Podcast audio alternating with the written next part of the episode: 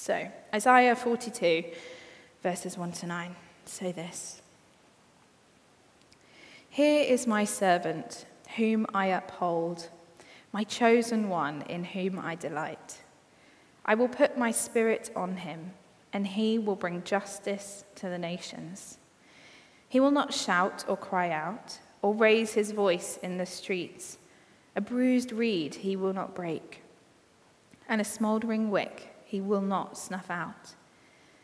In faithfulness, he will bring forth justice. He will not falter or be discouraged till he establishes justice on the earth. In his law, the islands will put their hope. This is what God the Lord says He who created the heavens and stretched them out, who spread out the earth and all that comes of it, who gives breath to its people and life to those who walk on it. I, the Lord, have called you in righteousness. I will take hold of your hand. I will keep you and make you to be a covenant for the people and a light for the Gentiles, to open eyes that are blind, to free captives from prison, and to release from the dungeon those who sit in darkness. I am the Lord. That is my name. I will not give my glory to another or my praise to idols. See, the former things have taken place, and new things I declare. Before they spring into being, I announce them to you. So, shall we pray? God, thank you for your word. Thank you that you use it to speak to us that it is living and active. And I pray that now, as we spend time thinking about this passage together, you would speak to each one of us, um, whether we're in the building, watching at home, catching up after.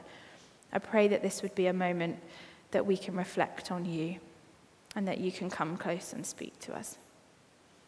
Amen.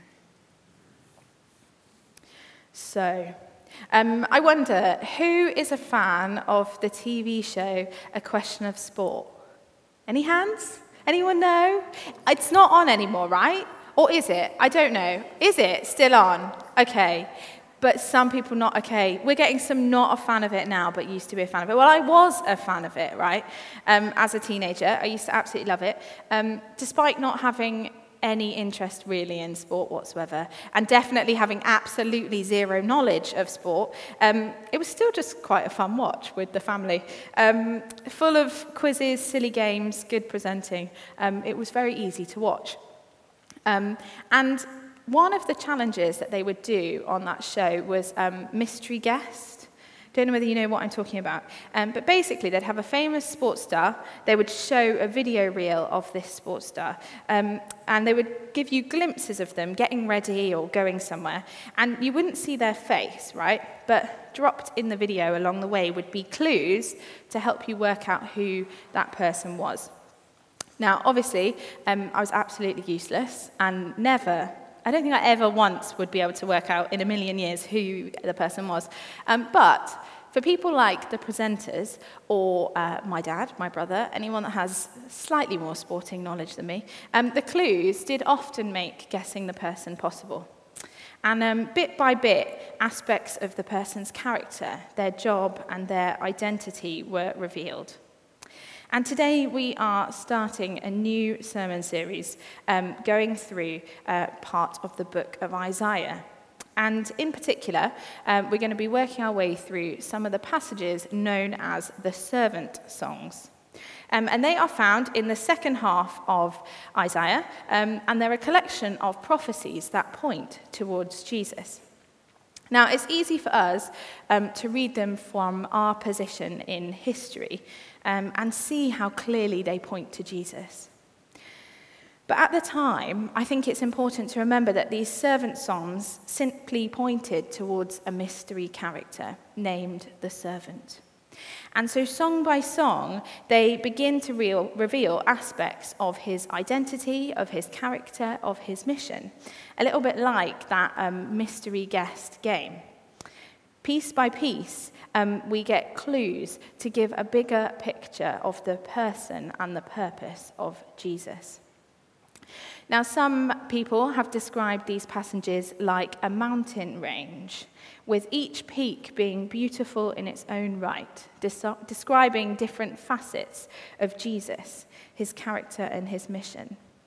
But it's only when we view them together as a block that his full majesty, the fullness of his nature, is revealed.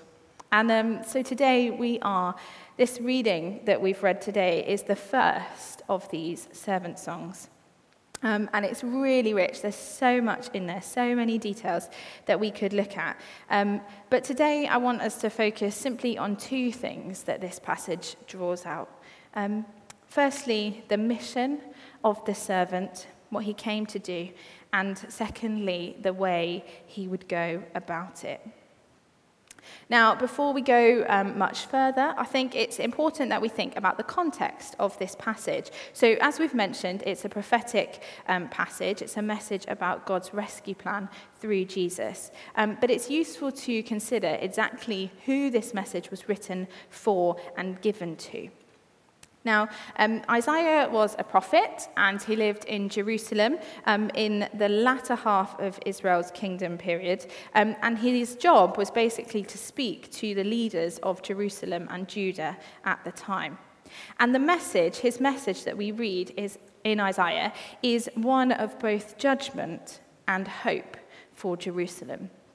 So, in the first half of Isaiah, chapters 1 to 39, we read this message of judgment for God's people.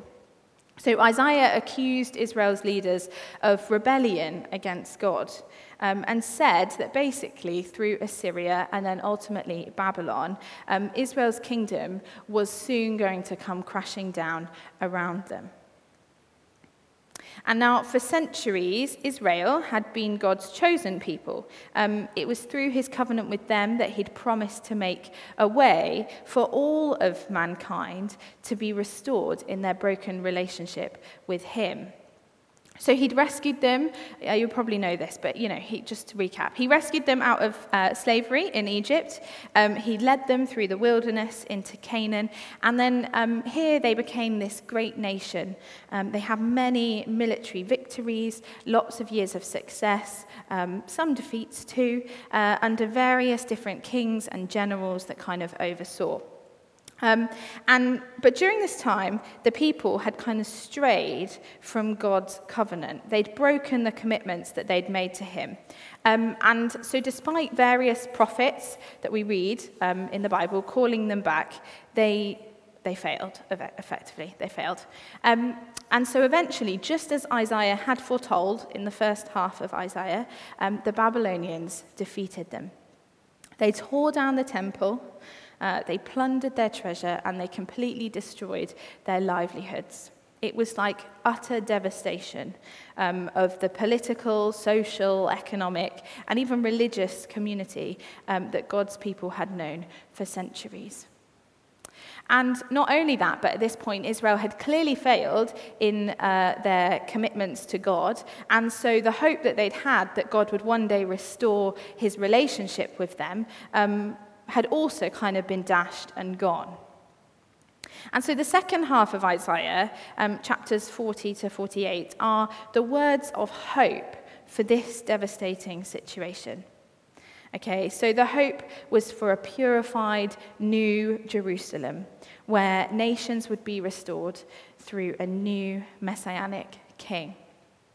So we're now in the second half of Isaiah, and um, the perspective of the prophet in these passages is that of somebody living after exile, so in the time of Ezra and Nehemiah. Um, now we know that Isaiah died before this, so there's people have wondered for a while, kind of who is the author of these scriptures, right?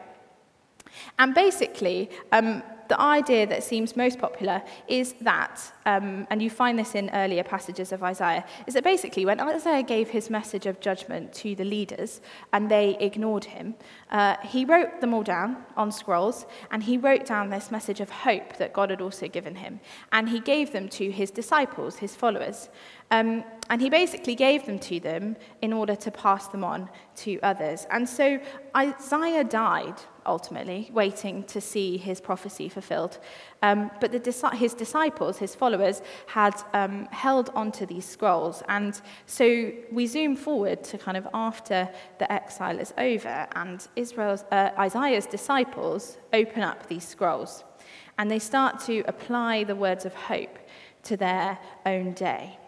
Now, so it's in that context, Isaiah's disciples have opened up these scrolls, that these words of hope that we've read today, these servant songs, um, are from. Okay, it's here that we find the servant songs which prophesy to God's rescue plan. So that's just a bit of background of like where we're at um, with the servant songs. We're in a bit of a place of destruction and devastation, a lot of loss of hope. And um, these are words of hope written uh, for the people in Israel. And so, as I mentioned, I want to consider two key things that we see in the first of these servant songs. Um, and firstly, that's the mission that the servant was going to fulfill. So, if we read the beginning few verses, it says, Here is my servant, whom I uphold, my chosen one, in whom I delight. I will put my spirit on him, and he will bring justice to the nations. So, the servant's mission was to bring justice to the nations and bring back what had been lost. Now, in order to kind of grasp the reality of this mission, I think we first have to understand that God's view of justice isn't the same as ours. So I want you to imagine for a second um, that one night a thief broke into your house and stole something precious to you. Don't know what it would be. It might be a painting or some jewelry, um, a pet, or even a child. Okay? And you get a phone call from the police, and they say, We found the thief, we've caught them, they're in custody, we're going to send them uh, to be tried, justice can be served. What is the question that you would want to ask? Did you find my painting? Is my dog okay? Can I hug my child again? If the answer returned, no, sorry, we haven't found them, or they've been harmed or destroyed, I wonder whether the thief being caught would actually feel like justice. So this is our like concept of legal justice, and obviously it is right to pursue justice, and um, it is something that we should uphold and strive for. Um, but it's not a complete sense of justice. It can never truly make right what was wrong, and actually restore or bring back what was lost. And the biblical concept of justice is so much greater than our understanding because it's a transformative and redemptive justice. When Jesus came to earth as Emmanuel, God with us, he came to carry this divine justice. He came to restore to God the Father all that had been stolen by sin, right? So, God had created this perfect world full of goodness and potential, with humans in his image to be his partners. So, he'd appointed humans to work alongside him to bring more and more goodness out of the potential in the world. But we read in the Bible that humans rebel, that they don't want to be in this partnership, and that they try to live in the world according to their own terms. And the Bible clearly explains that it's this broken partnership between God and his people as a result of sin, of turning away, which is the source of all brokenness in the world. And it's not just one or two people that have turned away from God, but the Bible says that all people have sinned and turned away from this partnership in some way. And so, like us, desperately wanting a precious item that has been stolen back, God wants his children back. Back in his image, in partnership with him, the way that he created them to be perfect and close and working together. So, this passage firstly tells us that Jesus came to the earth with a mission to bring justice to the nations, this redemptive, restorative, transformative justice. And it goes on in verse 4 to say, He will not falter or be discouraged till he establishes justice on the earth. Jesus will not stop until that justice is seen. And so the second thing I wanted us to draw out of this passage was how. How does Jesus go about this mission? How would he bring this restorative justice to the nations? And we read the answers to that in verses 2 to 4.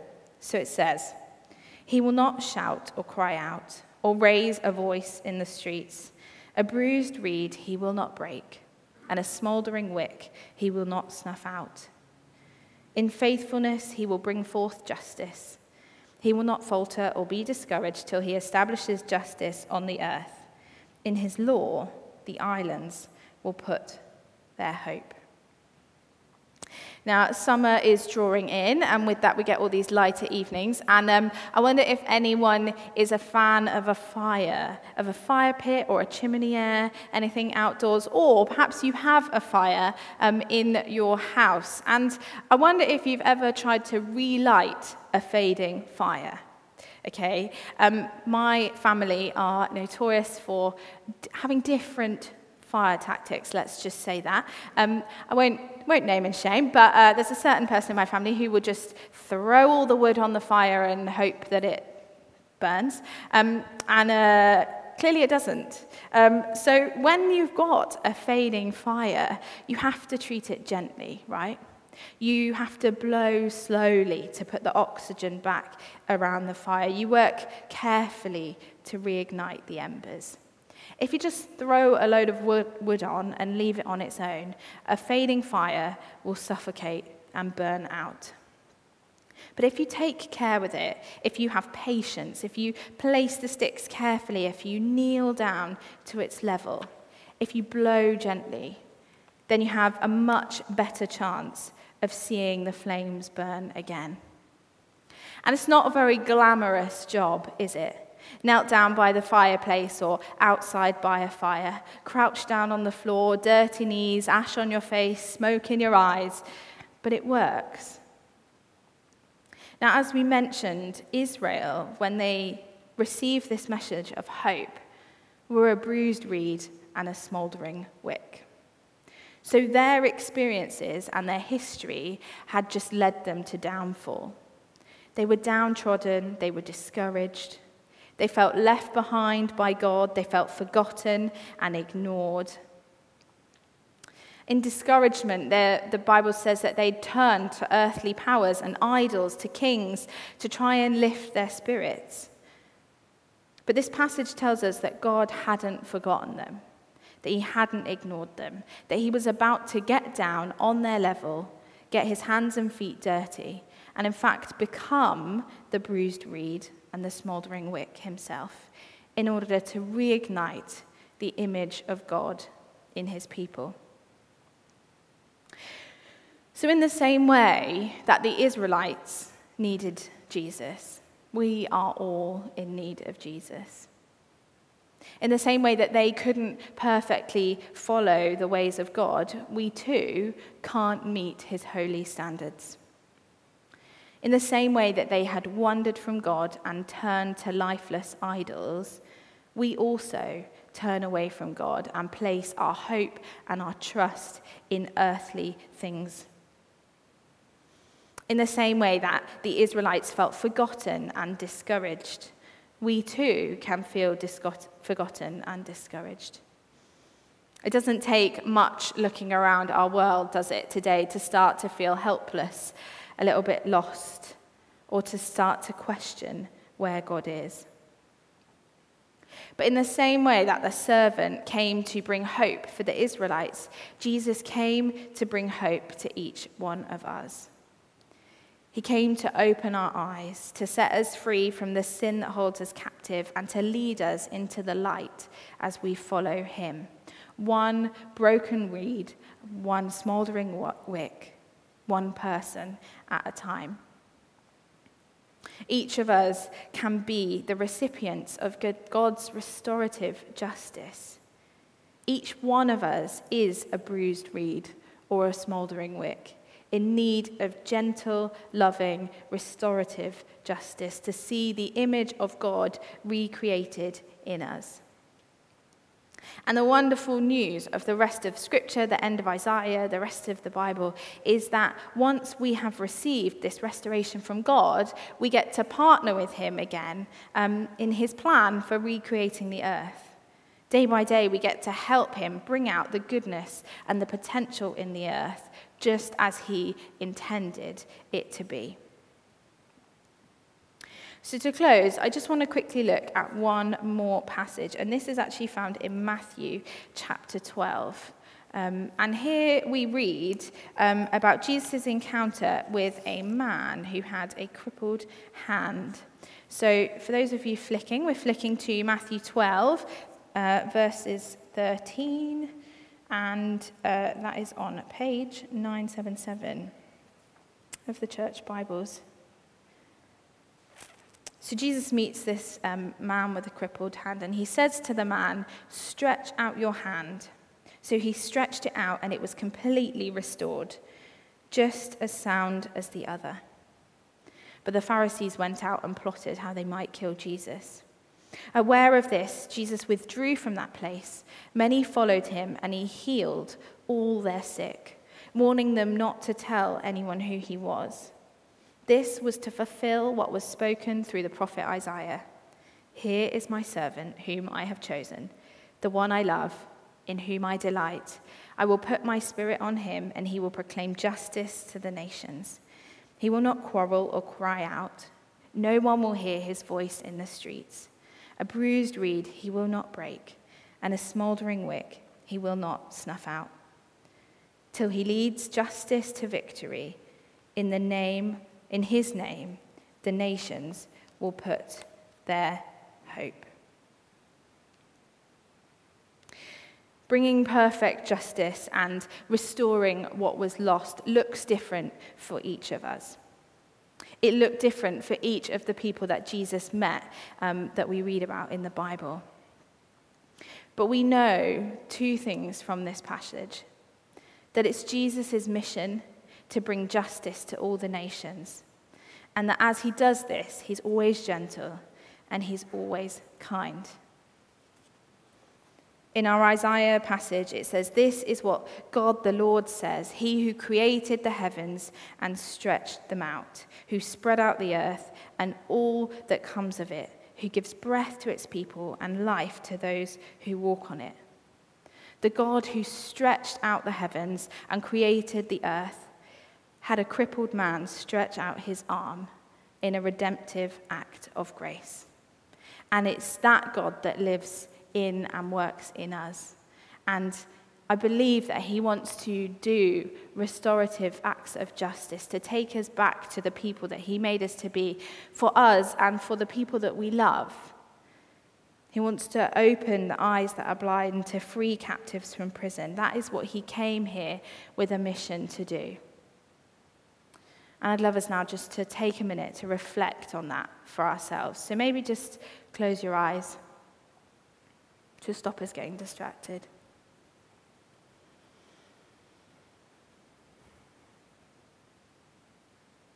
And have a think. What stands out to you today? What might God be saying?